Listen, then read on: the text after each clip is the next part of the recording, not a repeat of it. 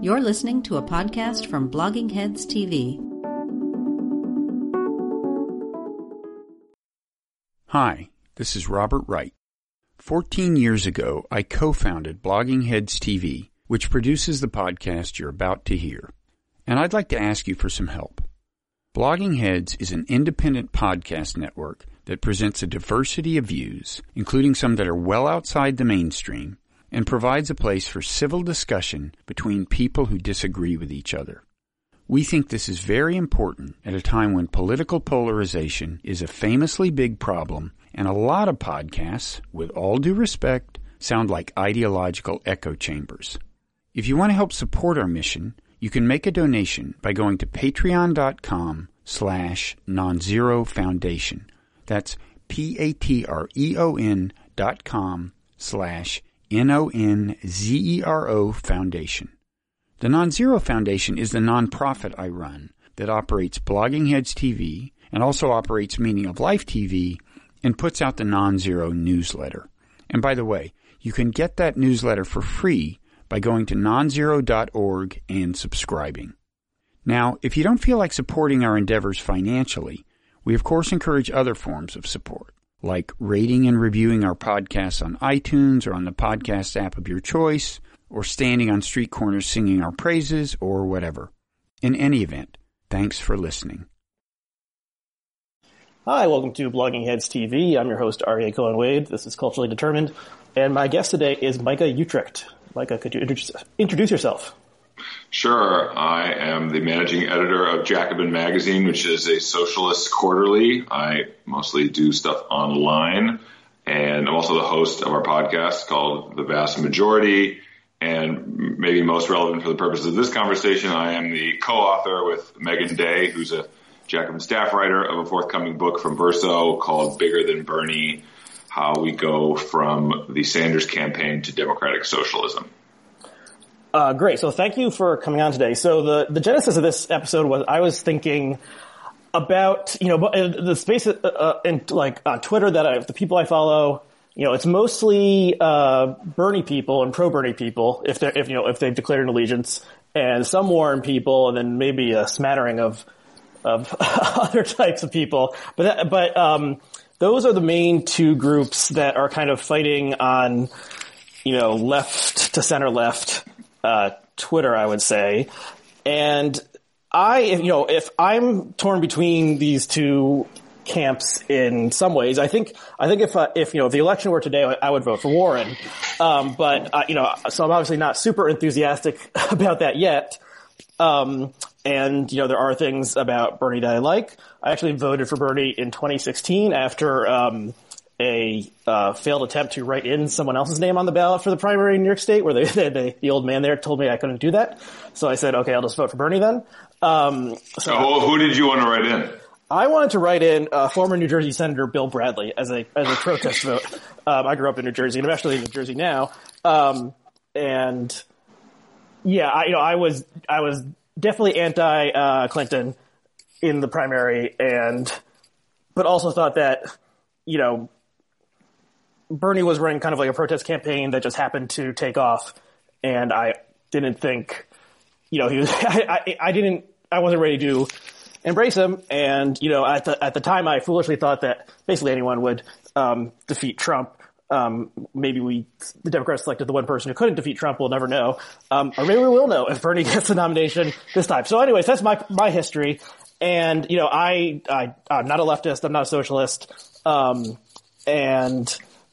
So probably I would say that leftists and socialists also don't make up the majority of, or even a significant minority of, the Democratic primary electorate. It's probably more like people who are kind of into Joe Biden or something like that. And the one other point I wanted to note, this isn't really a point, but factoid, there's a poll that came out this morning from CNN, and Biden has 34% of the Democratic vote. He's somehow hit a new high. Warren and Sanders are tied at 19, or effectively tied at 19 and 16. And then we have Mayor Pete and Senator Harris behind with 6. So in some ways, the fight between Warren and Biden, at least in the online world, seems like the fight to the death.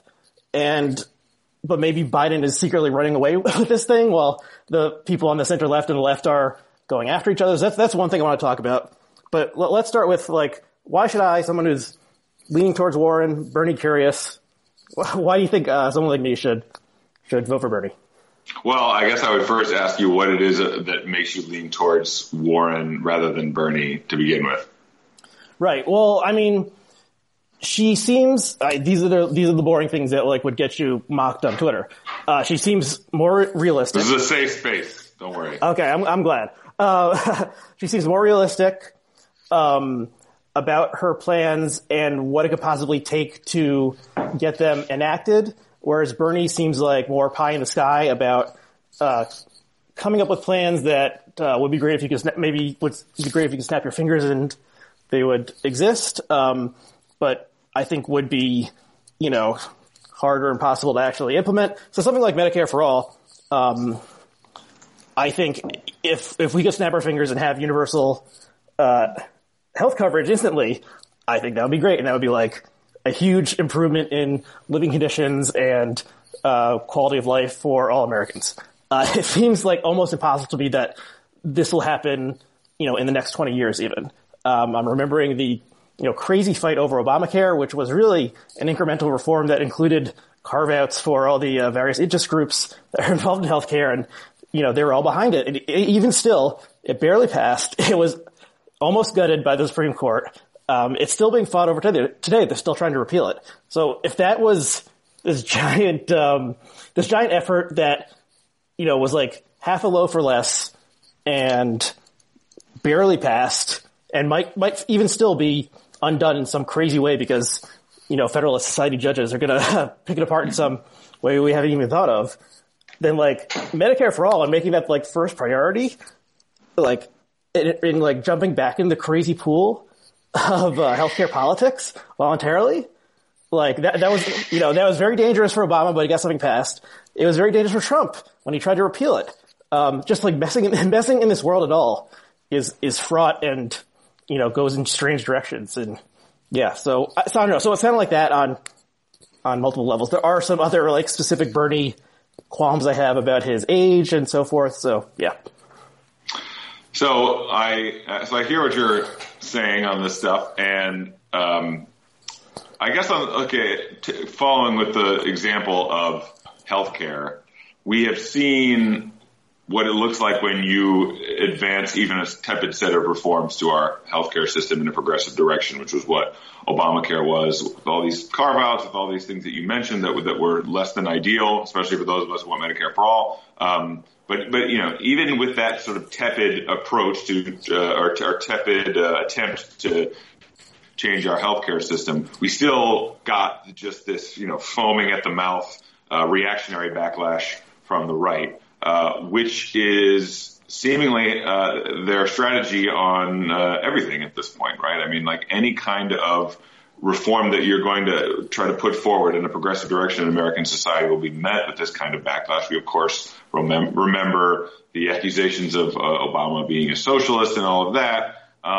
And so for me, what feels, you know, what actually seems realistic in terms of winning the kinds of progressive changes that we want to see are not running from that fight, not pretending like there's some, you know, one weird trick that we can do to avoid entering into that battle, but that is the sort of stuff of politics, especially in America, especially in the 21st century.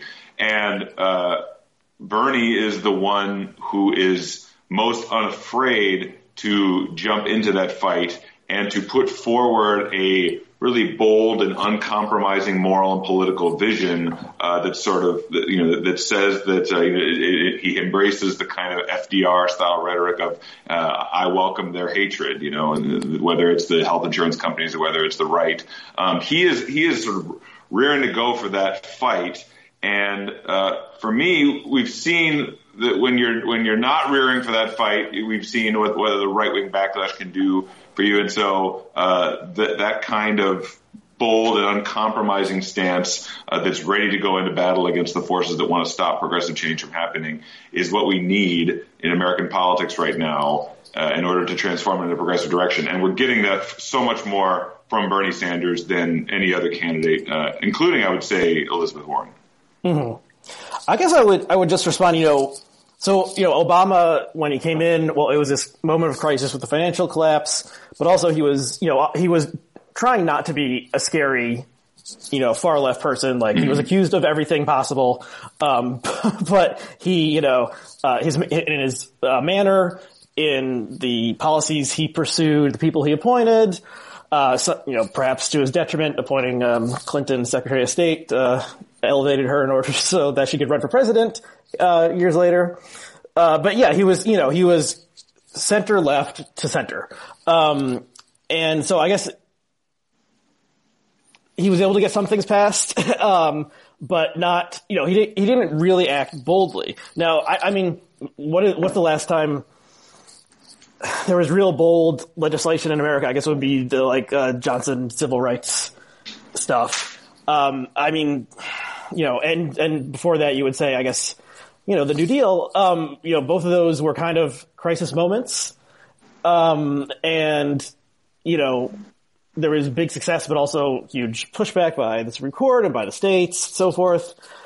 So I don't know if it's just going big, going bold, saying yes, Medicare for all, yes, private insurance will be outlawed or whatever the exact, statement is, if that's, you could go big and get nothing because, we still have the filibuster. I want to ask you about what Bernie actually thinks of the filibuster. I'm a little unsure. He seems to have some sort of one weird trick actually way to get around it. But these, people who are in the Senate for a long time often come to embrace its bizarre traditions, and he seems to be fine with the filibuster. So the Democrats are not going to have 60 votes in the Senate no matter what happens.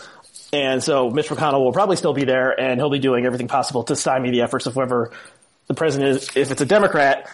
And, we're still stuck with this crazy constitutional system that, gives, everyone knows the way it distorts, the will of people. So, unless we're thinking the revolution actually is going to be overturning some of these things, which seems unlikely, then how do you actually get any of this stuff accomplished? Well, let me just first go back to what you first said about the New Deal and the Johnson administration civil rights era being the last time that we saw sort of, massive transformative change in this country. Both of those periods were times when we not only had, it wasn't just that we had some kind of, president in FDR or in Johnson,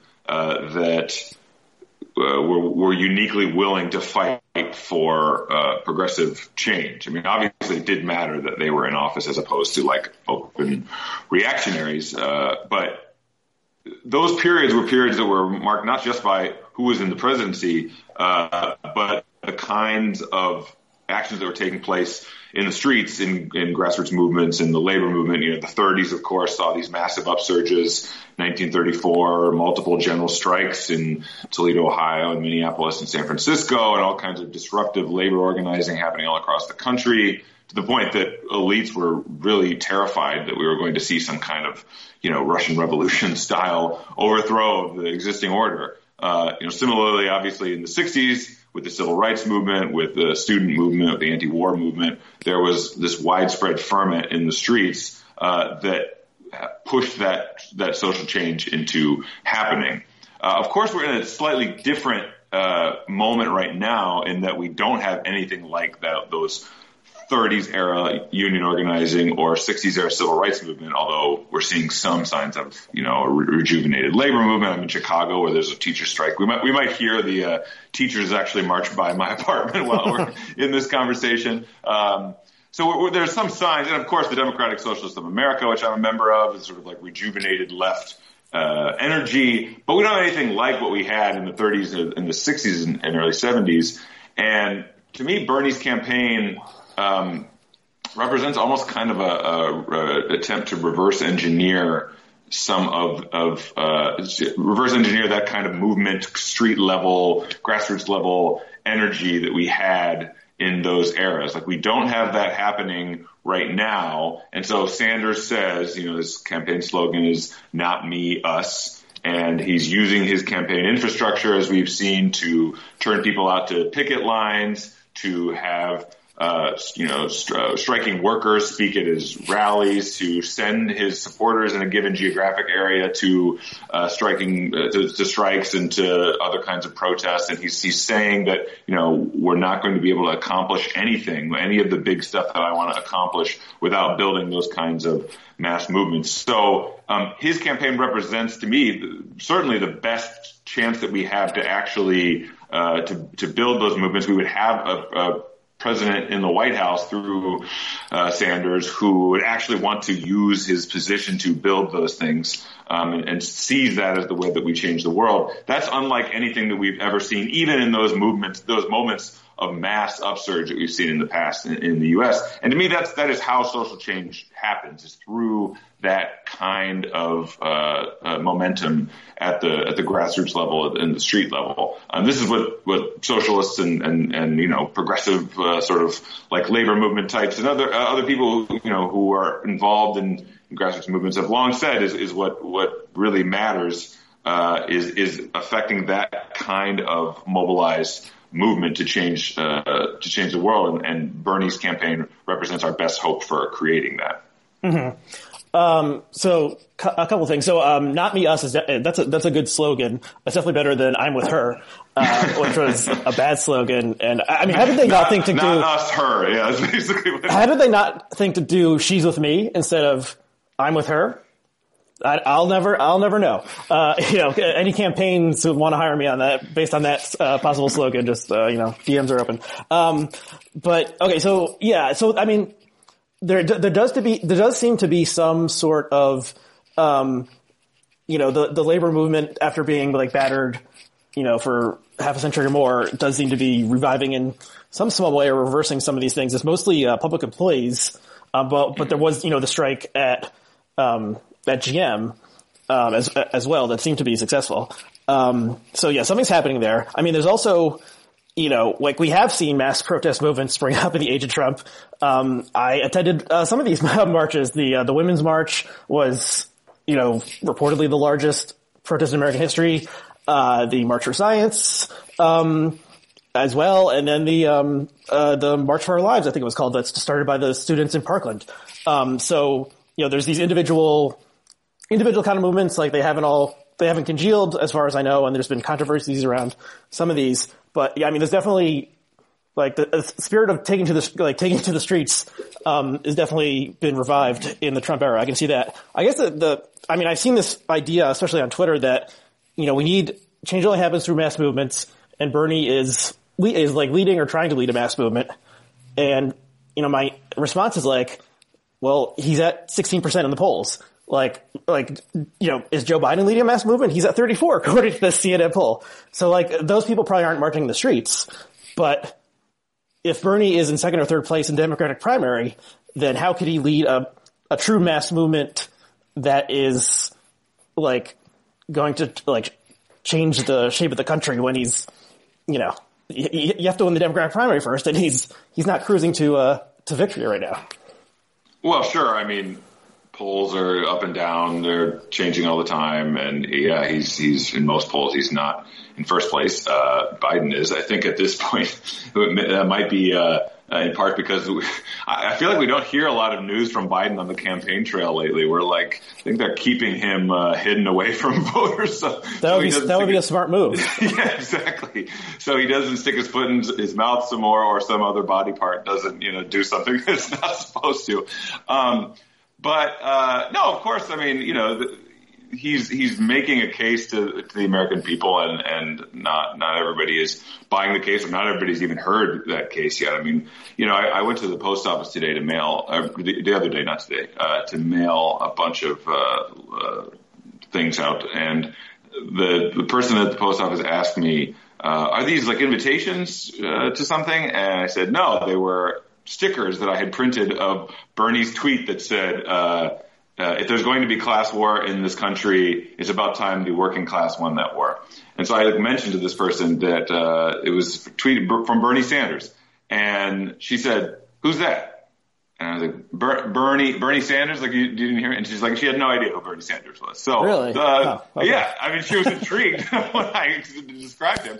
But, you know, there's still people like that who are not like you and me who eat, sleep, and breathe on Twitter who haven't made up their minds yet. But the point, your point is well taken that, like, he's not in first place in the polls. I mean, to me, you know, whatever. This is what the primary process is for, is for introducing these people and their ideas to the American people. And it takes a while for those ideas to sort of trickle down to the average voter, and for name recognition to build and all that stuff. I mean, for me, I guess that my starting point is more like that for years, decades, we didn't think that we thought that socialism was this dirty word. That if you touched it, you know, you would turn to stone or whatever, that like the worst thing in the world you could possibly be was to be a socialist and to have a vision of the world, to openly proclaim a vision of the world that looked radically different from the one that we live in. And, you know, in Bigger Than Bernie, this book that I'm working on with Megan Day, I write in the intro about how someone who's considered myself a socialist for, you know, a decade and a half at this point, I sort of believe that line that the American people would never buy. Like I was a socialist because I thought it was the right thing to do, but it wasn't like I ever thought that my politics would ever have mass purchase in American society. And what we learned from Bernie's 2016 campaign and then now is that actually there are millions of people who are very much interested in a completely different kind of politics than the one we're used to, one that makes these sort of unapologetic bold demands for Medicare for all, for free college tuition and public college tuition. And so to me, you know, obviously there's sort of horse racy up and downs in the polls, and Bernie's not on top now. He could be later. Or Biden could win the whole thing.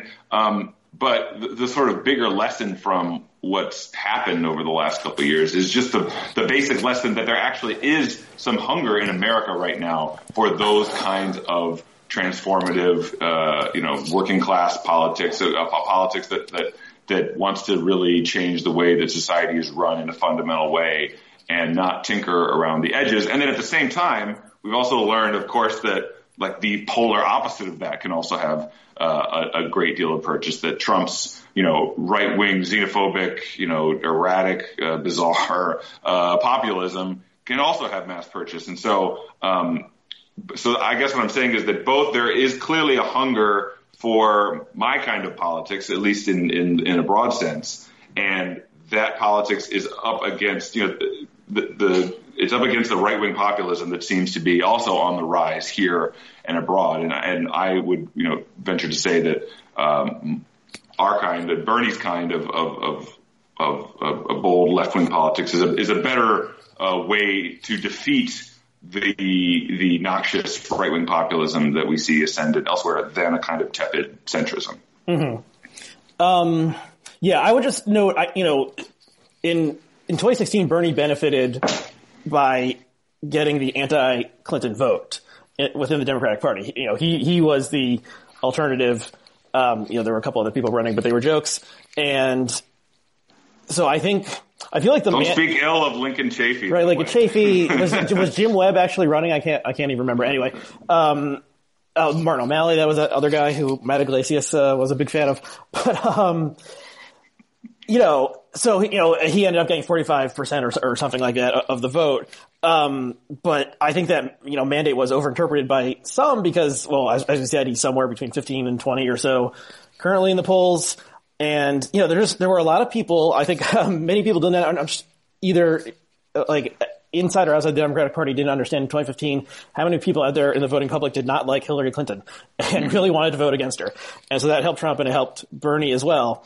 I mean, I think, like, yeah, I mean, Bernie has showed, and the growth of DSA has showed that, like, you know, it's not being labeled a socialist is not the thing that's going to get you, like, laughed off the stage in the way maybe it would have 20 years ago.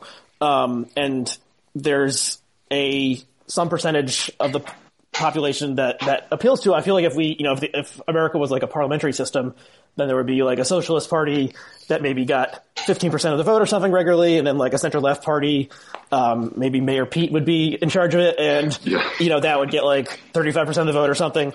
But you know, we're stuck with this as well as like a party of capital that it was on its own, and then sort of a party of the sort of hard right populist sort of xenophobic stuff. Like we probably have a whole bunch of other kind of parties. Yeah, I mean, you know, the alliance, the classic, you know, conservative alliance with the three legs of the stool, the, you know, the foreign policy hawks and the right. low tax people and the religious right, you know, was a marriage of convenience, as I think Trump had showed, and maybe they would have, in a parliamentary system, they would splinter into some sort of different configuration.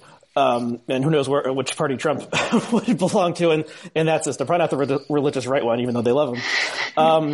But yeah, but you know, we're stuck with this two-party system, as you know, as the Simpsons Treehouse of Horror episode put it, you know, about 30 years ago. And you know what? How can we? You know, I think. Would you agree with me that like less than 50% of the people who consider themselves Democrats are like, you know, would also consider themselves leftist or socialist or however you want to label it? Oh, of course. I mean, you know, we're not, we haven't won hegemony yet. Jacobin's traffic is pretty good these days, but we're not, you know, we're not quite there yet. So it's a matter of time. Yeah. But yeah. Of course, I mean, you know, that's been true in most countries around the world. I mean, like socialists, you know, there are obviously some examples, you know, Chile, where the socialists, as part of a broad left coalition, won the presidency in 1970. But like most of the time, in even countries where socialists have had significant influence, they haven't been, you know, won the majority of their population over to, you know, call themselves, you know, socialists. Like say, yes, I am a socialist, and here is what being a socialist means to me in a coherent and, you know, sensible way. I mean, it's more about sort of injecting these broad socialist ideas into the body politic that actually have some purchase from people. Mm-hmm. Okay, when Bernie says I'm a socialist, does he mean the same thing that you mean when you say I'm a socialist?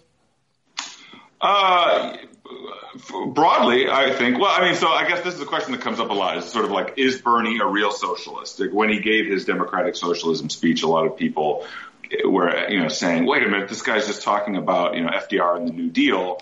And he's not talking about any, you know, this is not, when I look up the Wikipedia definition of socialism or Marxism or whatever, this is clearly not what Bernie is saying from his bully pulpit. You know, I believe it was Lenin who once said that, like, there's no such thing as a sort of inherently radical politics.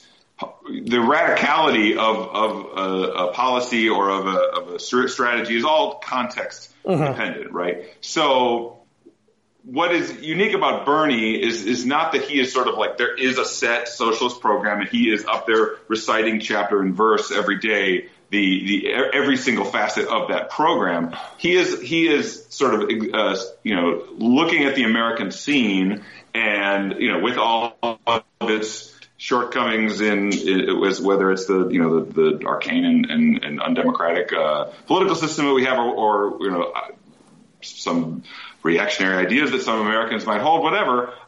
He is sort of looking at that and figuring out how to advance a broad left-wing politics in that context that makes sense, that people actually buy into. I mean, this is what he says all the time, right? Like when people ask him about being a socialist, he's like, well, is it radical to say that everybody deserves health care? Is it radical to say that everybody deserves free public college tuition? I mean, if that's radical, then I guess I am a radical, and I think that lots of other people in the United States are radicals too.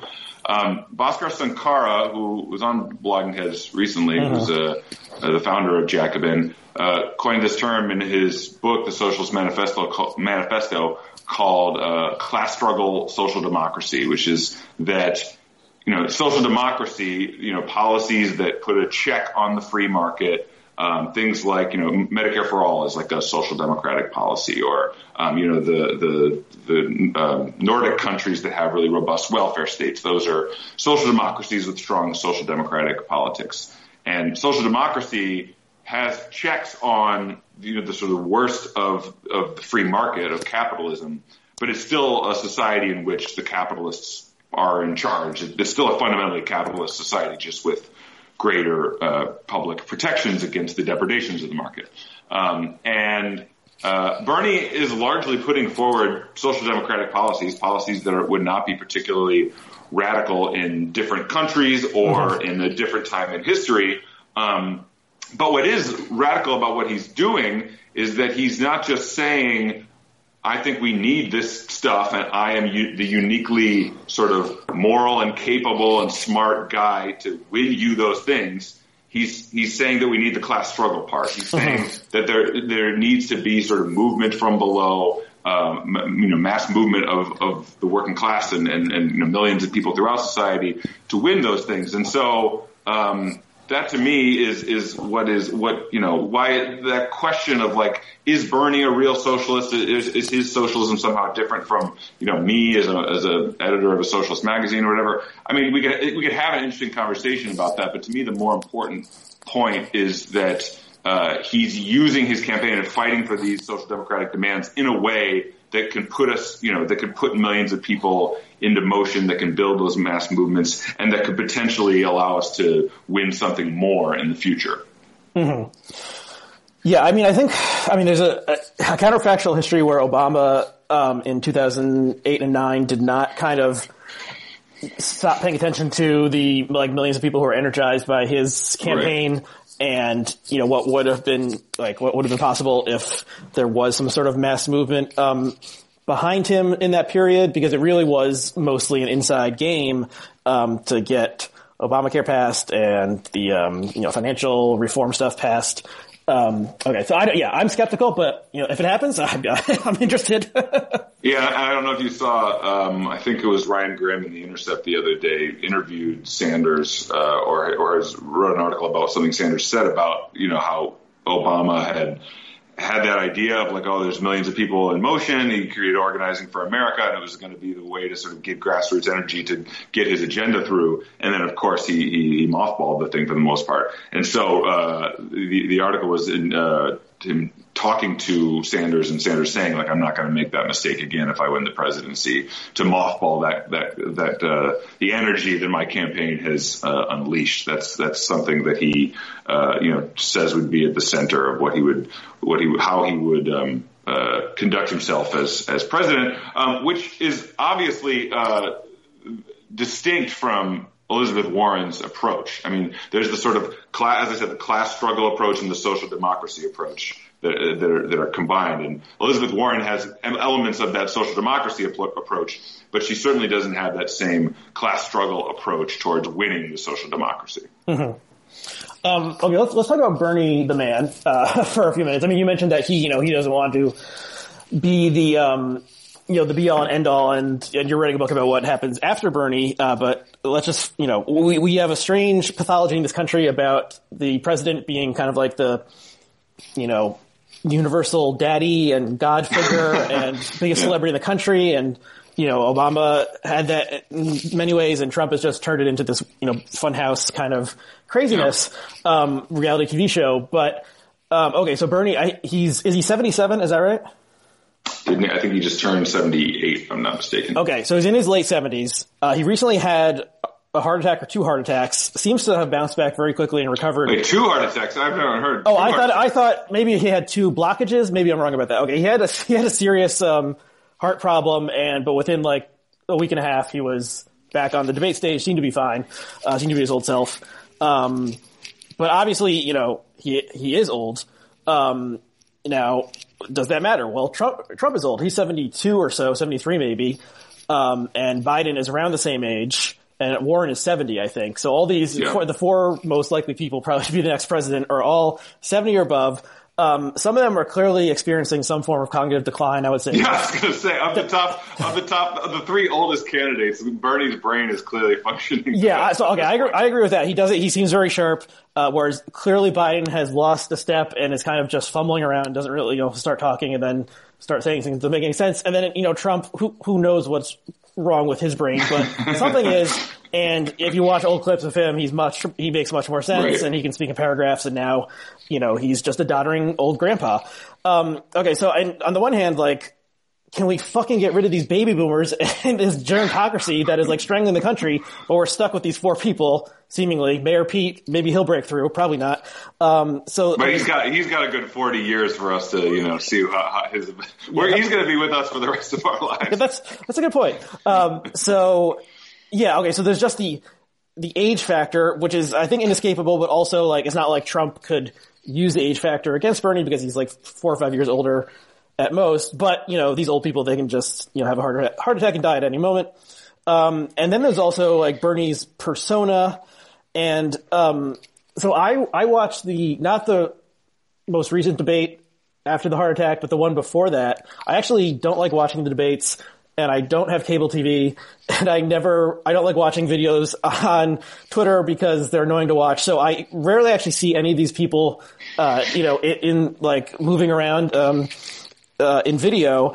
And so I was at my mother's house where I actually am right now, and, they have cable and they have, a high def TV also.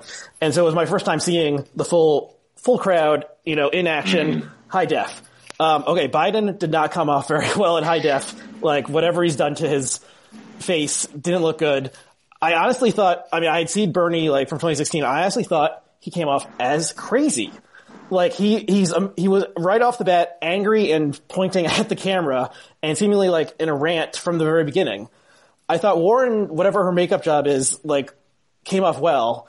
And some of the other ones, less, you know, more or less well. But of the three, I thought Warren came off well. Now, does this matter? Trump, like, paints himself orange and has a bizarre manner and way of speaking, and his brain is going to continue to decline, you know, the next year before the election. So does this kind of thing matter? It's going to be, you know, two old decaying brains up on stage. Does any of this matter at all? And then, like, okay, one of them is going to win, and then, you know, if Bernie serves the full term, then he's like 82 at the end of the term. And does he want to run again at that point? Like, they always seem to. Like, who was the last one who decided not to after the end of one term? It'd be like James K. Polk or something. And yeah, so then he's like 86. Like, do we want a president to be 86 years old? So, I mean, do you have any thoughts on all this craziness? Well, just on the age question, I mean, you know, age is relative, right? I mean, it's just a number. It's just a number, as somebody once said. He clearly, as we've said, he clearly has this sort of, he's sharp. He's like, even after a heart attack, he's out there, fighting. I mean, to me, this stuff is not something that I worry about particularly, just because he clearly is in good health and is in his, you know, he's functioning well, and he has more energy certainly than I do as a 31-year-old. I couldn't handle his schedule that he's on. I mean, more important is that, like, he's the only one who's putting forward this kind of transformative agenda, and so, you know, he's the only one who I would back. I mean, he's the only one whose politics have the potential to transform the country, in my opinion. And, you know, you mentioned during the debate that you didn't like him sort of coming off. That is a wait. Sorry, you broke off. Clearly, that's something that you broke off for 1 second there on my end. So can you just repeat that? Oh yeah, which. I was watching. You know, so the debate and Bernie pointing at the camera and that stuff. Oh yeah, so you mentioned not liking seeing his finger pointy, angry demeanor and stuff. Clearly, that has some purchase among people, voters, because he keeps doing fairly strong numbers for this point in the primary, and he seems to, like, tap into a real anger that people have about the state of affairs in the country right now. That, you know, people appreciate the sort of, like, angry grandpa who refuses, a combination sort of angry old grandpa and Old Testament prophet. It was like, things are really bad, and I'm going to, like, point my finger and yell and raise my voice until it's hoarse to talk about how bad they are. I don't think, you know, I mean, I'm from the Midwest, you know, I get uncomfortable when people start yelling. I didn't hear a lot of yelling growing up. I still find my parents are always like, I love Bernie, but, like, why is he yelling like that? But, you know, I think it speaks to that level of anger. I mean, it's just like, it reflects the dire state of affairs in American politics, of, you know, what's going on with the climate, of, you know, endless wars, of crushing student debt, crushing medical debt, and a private medical system that's not serving people's needs. I mean, all of it sort of reflects that. And I think Pete's tapped into that, and people agree with it on at least a sort of gut level. And as I mentioned before, I think that is the kind of response that we need to a right-wing populism that is clearly has no qualms about doing the same thing. I mean, if in terms, maybe some of the sort of like genteel, professional class Democratic voters along with the Midwesterners like my parents don't like the yelling, but like clearly people didn't have any problem with the kind of just horrific remarks that Trump made and continues to make. Like there's still large numbers of people who back that, and there were enough to get an elected president. So right. I don't think, which was a minority, as we all know, but, course, talk as if it weren't. I mean, yeah. So in some ways, it's like, okay, was Trump this clearly unqualified buffoon character winning like a fluke? Or did it like say, okay, the rules have changed, like we're in some sort of different era, like, Obama was never mad. Like, I mean, there's a racial part right. to like his expression of anger, but he was always very calm, sure. Like I can't remember him yelling about anything ever, whereas Trump is mad constantly because he's an old person who's watching Fox News all the time, and he gets riled up and fires off a tweet. So do people want that kind of anger?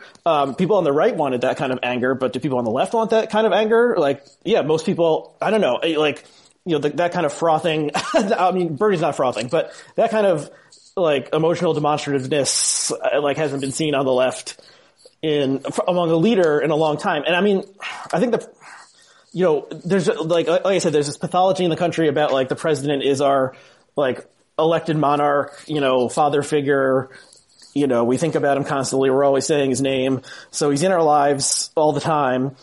And what after the craziness of Trump, I honestly think like, I mean, one of the reasons that like Biden would win against Trump is that people are just tired of the craziness. They want a return to normalcy, and just like, can we just not pay attention to politics anymore and get back to our regular lives and like, right. Not be fighting with our cousins and always like scared to turn on the news and see what the latest thing is. Just like do the boring things that like you're supposed to do and let us forget about it for most of our lives. Like I think that's a very appealing message to most people, to the regular people who think about politics very little, like feel like they need to vote because it's their civic duty, but are not in the weeds, not obsessed with it, don't watch MSNBC or Fox or anything.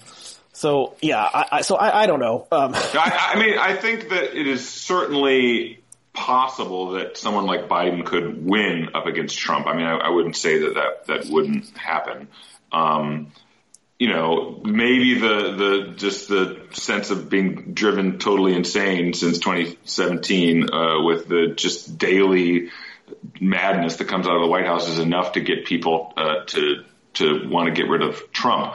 But in terms of building the kind of long-term political coalition, with bringing on working class voters, with going beyond what has become the sort of typical milieu of the Democratic Party at this point, like bringing back in a sort of large percentage of working class voters into the fold, and to try to create the coalition and to try to create the kind of movements over the long term that can transform American society. I mean, certainly Biden is not going to bring us that. No. So it might be possible. I have some doubts. I thought for sure that Clinton was going to win in 2016, and obviously I was proven wrong about that. But Biden could potentially win in 2020. But what I'm worried about is the squandering of that energy right when it feels like we might be on the precipice of creating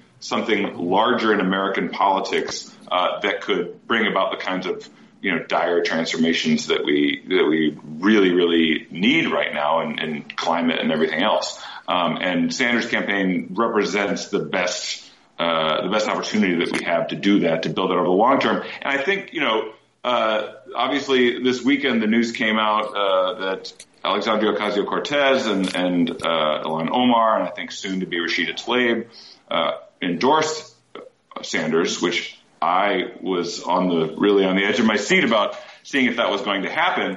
And on sort of my darker days was worried that it definitely wasn't going to happen. And then all of a sudden they all come out and do this. And to me, that helps. I mean, somebody like me was banking on the ability of Bernie to affect a longer-term transformation of American politics. And I think the way that the Democratic Socialists of America, for example, have grown because of his campaign, in large part because of his campaign, like that's what that growth represents. Like long-term, maybe this could be a sort of source of activist energy, maybe even some people running for elected office. So we saw some movement in that direction. But with the endorsement of the three of them, now it feels like, okay, we have the sort of electoral basis for a long-term, left project in American politics. Like whether or not Bernie wins the nomination and wins the presidency in 2020, we were starting to cohere a group of people around this sort of like DSA-like agenda. Mm-hmm. That it's obvious.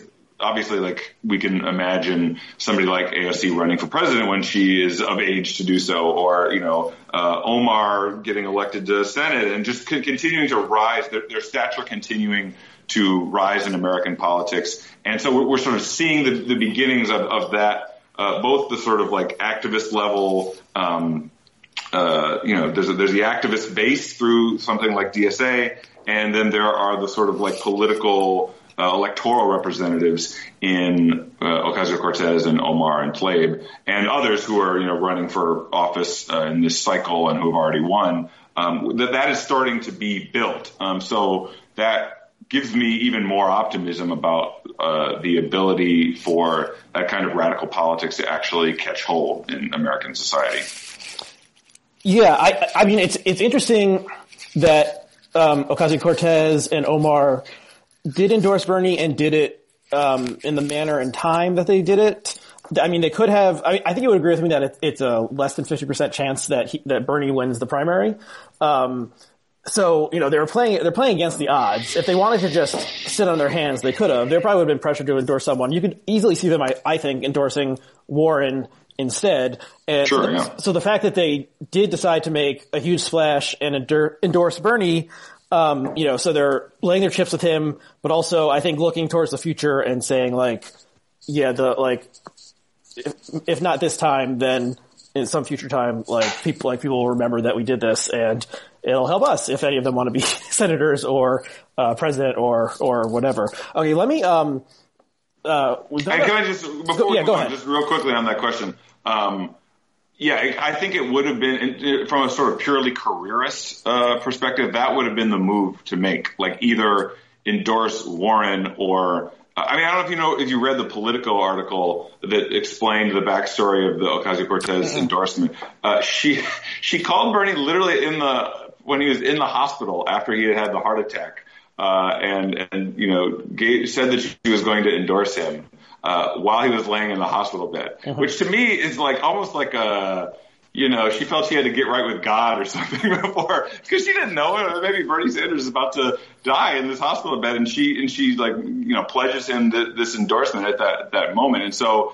To me, that indicates that this is somebody who's not just worried about their political prospects for the future and sort of ingratiating themselves. Like maybe there's a new left-wing energy within the Democratic Party, but I'm going to sort of play in a safer lane within that, which I would consider to be the Warren wing. Is like we're going to make some changes in this party, but like we're not going to burn the whole thing down. Yeah. She clearly like in that moment felt like no, I have to stick with Sanders, and just in terms of somebody who wants to keep winning office and rise in the party, that would have been a smarter move. And so it indicates that those figures are up to something else. They're interested in doing something else with their political careers, and that seems more in line with that kind of Sanders-like politics and building that kind of movement that people like me are hoping come out of his candidacies. Yeah, and I mean AOC, is such a star and is so talented that she could I think write her ticket if she wanted to.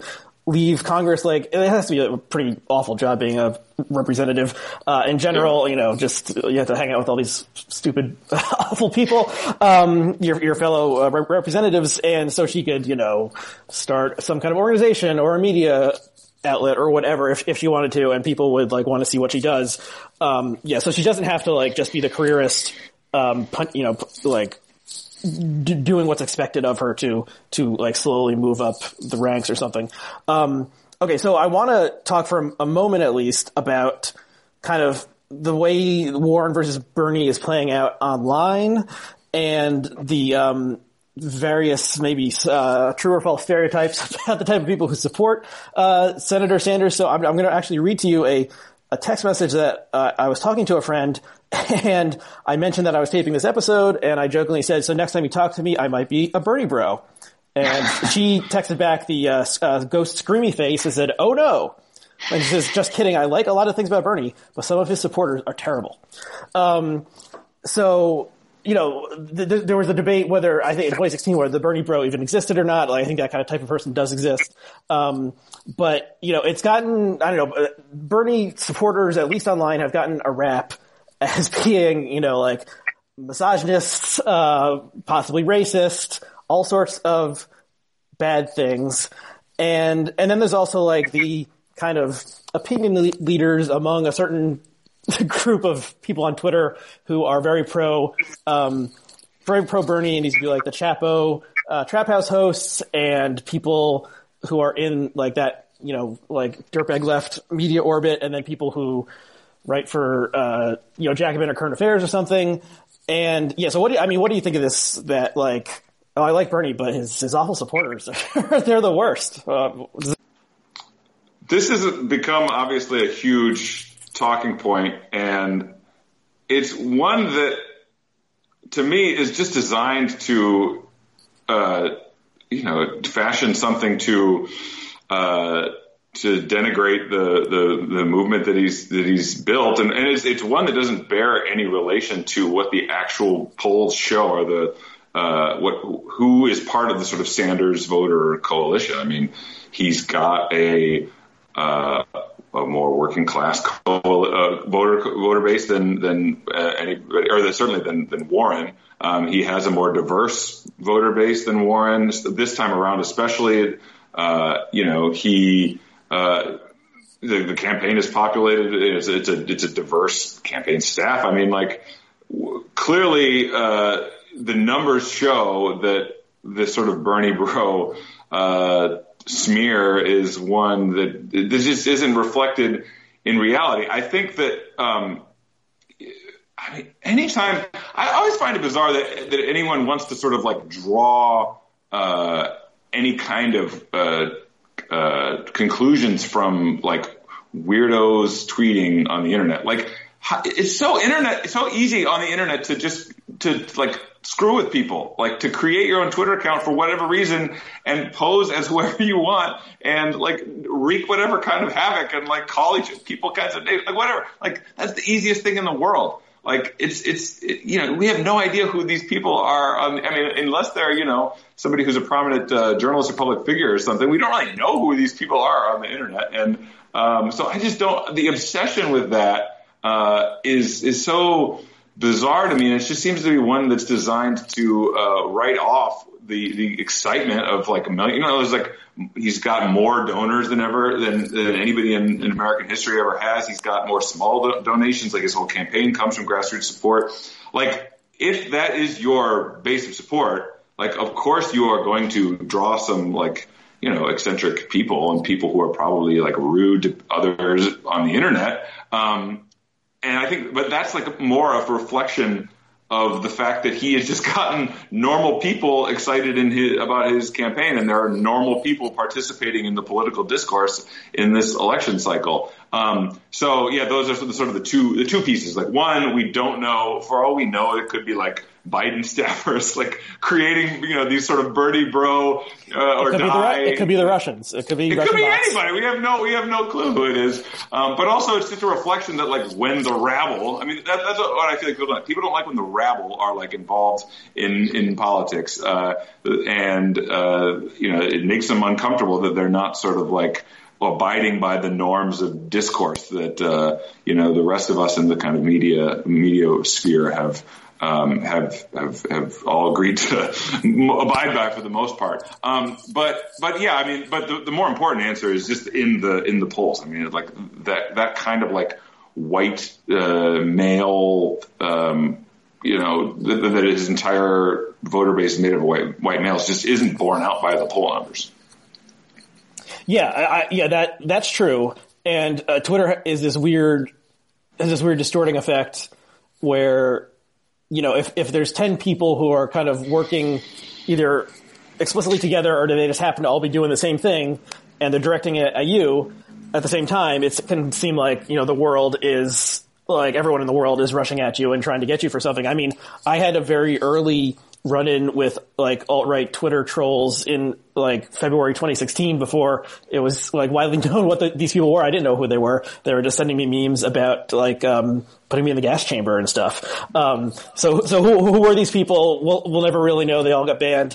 They did seem to be Donald Trump supporters, so we can say that. Like, I don't think it's like, you know, obviously a politician who's getting millions of votes can't be responsible for really any of those people, and this is a huge country with plenty of psychos wrapped up in it. That being said, like the fact that the alt-right people were like, yeah, Trump is our guy, it turned out did seem to indicate something about both Trump's appeal and, you know, who he actually was. I don't know, I mean, if Bernie disproportionately attracts, like, white guys in their 20s who want to like fight with middle-aged moms on Twitter, like then that kind of says something. I don't know what exactly. And yeah, the fact that all the media people are on Twitter makes things that happen there seem much more important than they are in real life. Right, and I think that the overwhelming majority of this base of voters is from people who are not extremely online. I mean, that's what's so exciting about his campaign, that he is, you know, getting people who are not the political junkies who don't even necessarily vote in every election, right? I mean, that's an explicit part of his campaign strategy this time around, as it has been his entire career, which is to excite people who are not usually excited about politics by putting forward a different vision of the world that they hear from other elected candidates for elected office, and saying, like, you know, I'm putting forward an agenda for you, and that's why you should be excited about my candidacy and vote for me. So he's like bringing people into the political process who haven't been brought into in the past. That's his wager. And again, to me, that is the sort of stuff of a longer term, transformative bottom up project. That is how we'll be able to affect that project. Uh-huh. If the nominee is Biden or Warren or one of the other cast of characters and not Bernie, will the people who are big Bernie fans now vote for that person against Trump? I haven't looked at whatever the data shows on that. I'm sure there are polls out there that ask that question. I know that majority of people who I think strong majority of people who voted for Sanders also voted for Clinton. Mm-hmm. I mean, I don't, you know, I think the majority of people will do that. But the bigger question is like when people don't make their political decisions, whether who to vote for or whether to vote for at all, on purely rational calculus, right? I agree with that. Like people who are not you and me especially, or maybe even us, maybe we're not fully rational either, but especially people who are not sort of like you know, spending every waking moment of their life thinking about politics, they make their political decisions based on you know, feelings and much less. You know, they don't parse every piece of information put it on a table and then like they say like, oh, Bernie is pissed off and wants to like, you know, burn down the system that has clearly not worked for people like me and for other people, and that's why I like him. And if I don't get somebody like that, then I don't want to vote for them.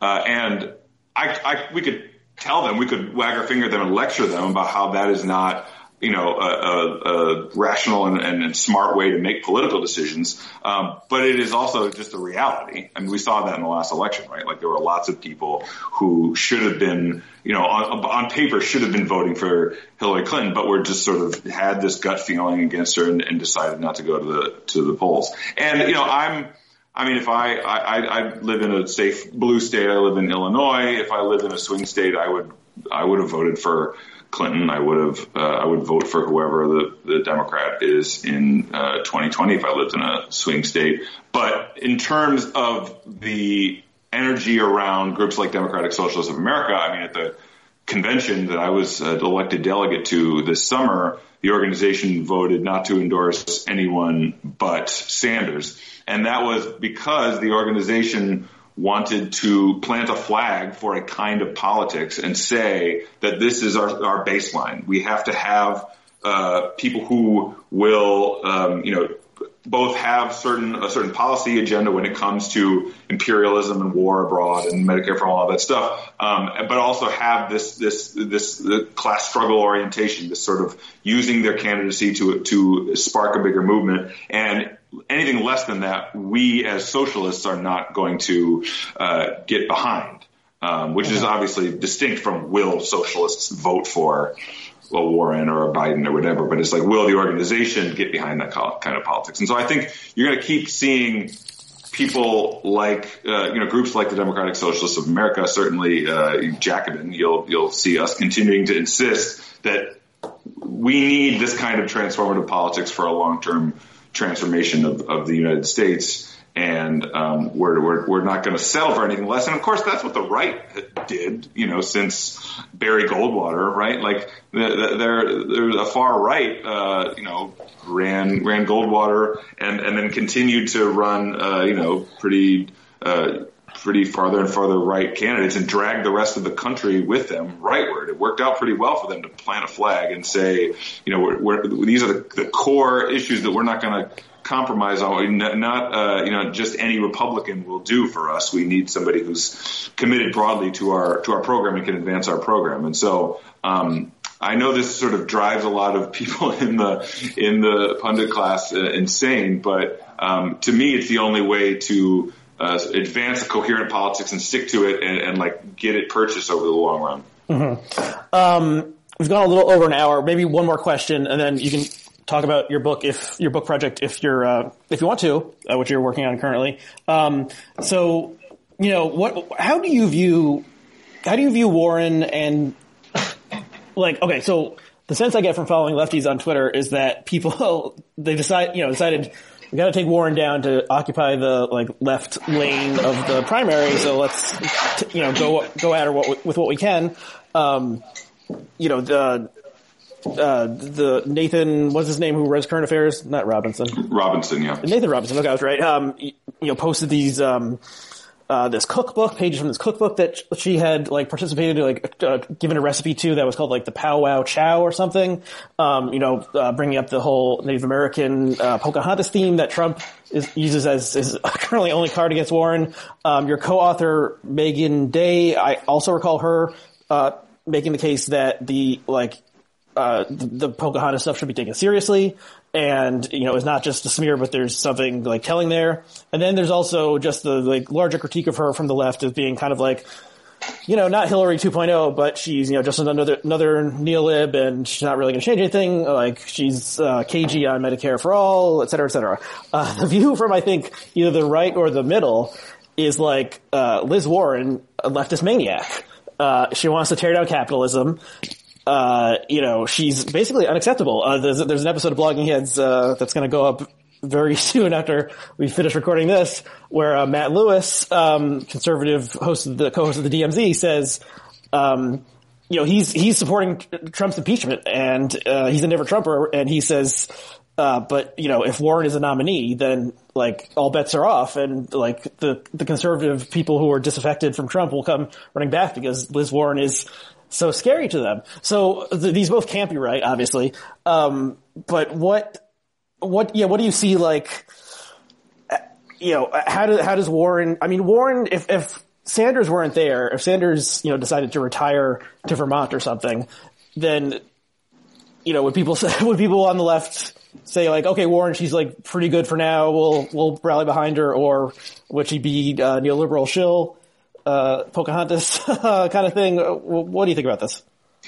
Well, there's a couple of different questions that are there. I mean, the sort of powwow chow question is one that I think when people on the left like Nathan Robinson raise it, it's to say this is can you imagine what the general election would look like between Trump and Elizabeth Warren, and Trump is just going to talk about that incessantly. He's never going to stop talking about, and the supposed like the first Native American professor at Harvard, all of that stuff. That's just like stuff that is going to come up like on the campaign trail. So and stuff that's just weird and that we're not really talking about that much in the primary right now. But like to me, that's not the primary the principal issue right now. I mean, the principal issue is more on the differences in politics, and certainly I would.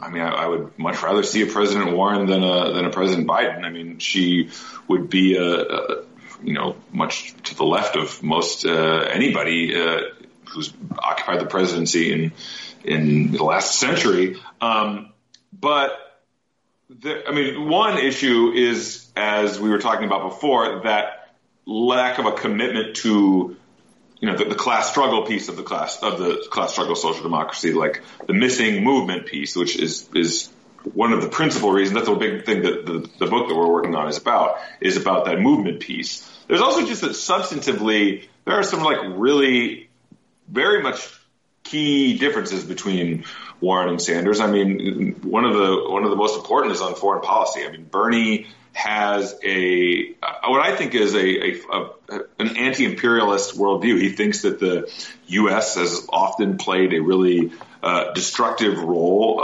around the world, whether it's fomenting coups in places like Iran and Guatemala and Chile, or the invasion of Iraq and Vietnam. I mean, in the 80s when he was a mayor, a staunch opposition to the U.S. intervention in Central America in the 80s and 90s. That is a worldview that I don't think Elizabeth Warren shares, because she, substantively, she's far from the most hawkish Democrat on foreign policy, but she is pretty much in the middle of the pack, which is a pretty strong commitment to the role of the U.S. in the world as this imperial policeman. And so there are really real substantive differences like that really matter. I mean, they're not just sort of like, on the foreign policy question, that's the difference between tens of thousands or hundreds of thousands of people dying abroad. As a result. Yeah, and the president has much more unilateral power in the foreign policy realm, as Trump has shown, than they do in the domestic front, where you need to actually pass stuff through Congress.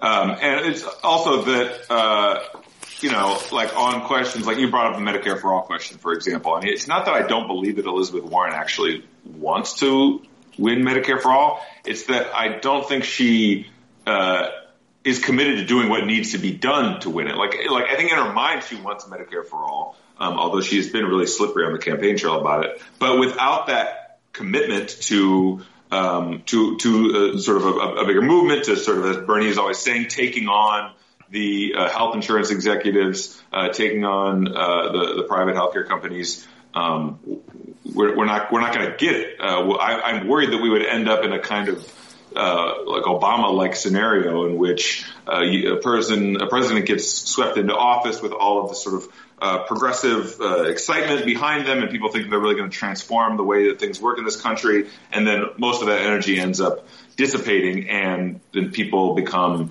disappointed and disillusioned, and some number of them end up going in the direction of a rising right-wing populism that says this progressive, promised you the world and then didn't deliver it, and so then they say, how about my agenda of right wing xenophobia and all kinds of awful things. So, so to answer your question in the sort of shortest form possible, President Warren would be good, would be better than the alternative, but the difference between her and Bernie in terms of how she sees the world, in terms of how she sees political change coming about, and in terms of where she actually stands on substantive issues, like foreign policy or like how she's going to win Medicare for All. I mean, all of that stuff is a really big difference. It's not just sort of like stuff that you can hand wave away. There are substantive differences there, and I have a much stronger belief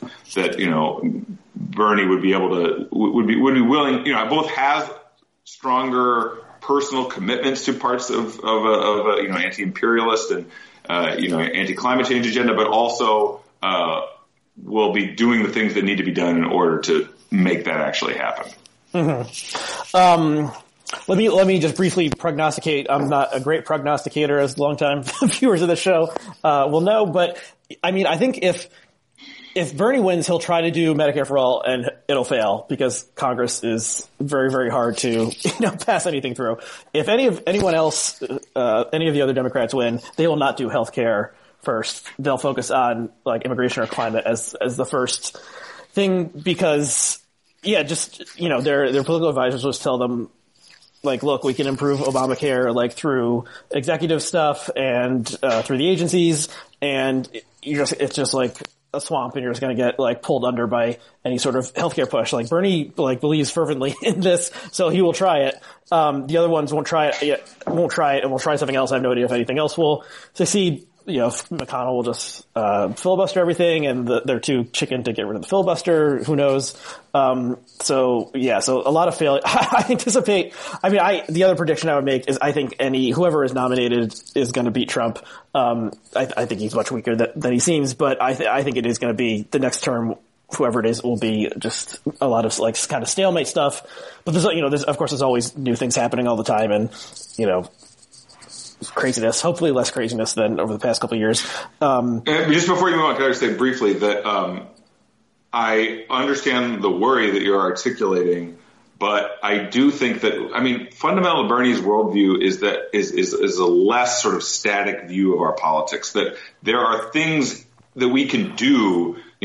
Obviously, Mitch McConnell is Mitch McConnell. He's not going to not be Mitch McConnell. But in terms of other elected representatives, in terms of the conditions that all of us are operating in, there are ways to transform our society and our politics. He believes that that's through mass movements and through his sort of like uncompromising left-wing candidacy. And, you think about something like Medicare for all, like 10 years ago, who would have guessed, or even 6 years ago, who would have guessed that, like, this is where we are, where the majority of Americans now support this stuff? I think he believes in the ability to change the conditions under which politics happen through mass movements, and he sort of puts his hope in that. So that would be that argument for that politics is malleable, that people's political ideas are not fixed, and that they can shift in ways that we can't even comprehend necessarily right now. Yeah, I don't know. I guess I'm naturally more pessimistic, and also, it's such a like complex, weird conservative system of government that we have that favors the small states, favors the rural areas, et cetera.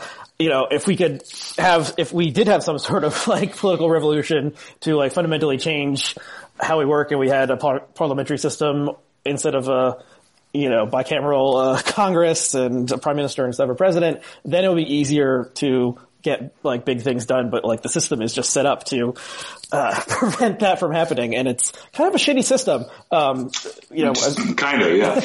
We're discovering. So changing the system seems very hard to me as well, but would maybe ultimately like have bear fruit more than trying to work through this screwed up system. Okay, so why don't Can you talk briefly about the book you're working on that you've mentioned a couple times? Yeah. So, I mentioned that it's co-authored with Megan Day, who's a Jacobin staff writer. It'll be published by Verso early next year. The title is Bigger Than Bernie. And it's, I was working on it right up until the moment that we started doing this conversation. It is a number of things. I mean, I've gotten to a bunch of the themes so far already in this conversation about how what is so unique and remarkable about the Bernie campaign is not just the policy agenda that he's putting forward, but the sort of vision of change in society that he's putting forward. And so I talk about sort of what is unique about his candidacy. It's also, I think, the most comprehensive overview that exists yet of what the Democratic Socialists of America have actually done in American politics since 2016, since it was a sort of reborn organization. We talk a lot about DSA elected candidates, not just Bernie, but like who is not a member of DSA, but of course people like Alexandria Ocasio-Cortez, who is a member of DSA, but also the half a dozen city council members in the city of Chicago, where I live, who were elected to city council this year. Other campaigns that failed, but at the state level, like in the state assembly in California, but a broader but kind of movement politics was born out of their campaigns. We talk about what exactly socialists or what exactly like people who are inspired by the Bernie campaign should be doing, beyond, running more people for office. We talk about the labor movement, and we talk about fights for affordable housing, and how socialists and other activists should be involved in those movements, and how they're really tied up in the they're of a piece with like what is so important about the Bernie campaign is the way that it is sort of energized those movements. So we're trying to do a sort of overview of what we've learned from Bernie's two candidacies, what we've learned from the last couple of years of this upsurge in interest in membership in the DSA, what kind of grassroots movements have been kicked off over the last couple of years, what other ones could exist in the near future, and how, all of that energy is what we need to save the planet from burning to a crisp and save, people from being, crushed by medical debt and student debt and all the rest of it. So the title of the book is Bigger Than Bernie, How We Go from the Sanders Campaign to Democratic Socialism, and Verso's publishing it in early 2020. Okay, cool. Maybe you and or Megan can come back on when that book comes out and talk about it some more. So I think you did not convince me to vote for Bernie if the election were today, but you did give me a lot of interesting stuff to think about, and hopefully our viewers and listeners had some also received some interesting thoughts from this conversation. So if you don't change your mind in the next 24 hours, I'm going to be ceaselessly attacking you on Twitter. Right. True Bernie bro. Right. So everyone, be safe out there from the Bernie bros on Twitter or if they approach you on the street. And so Micah, thank you for coming on and taking the time. And thank you to our viewers and listeners, and we'll see you again next time. Happy to be here. Thanks.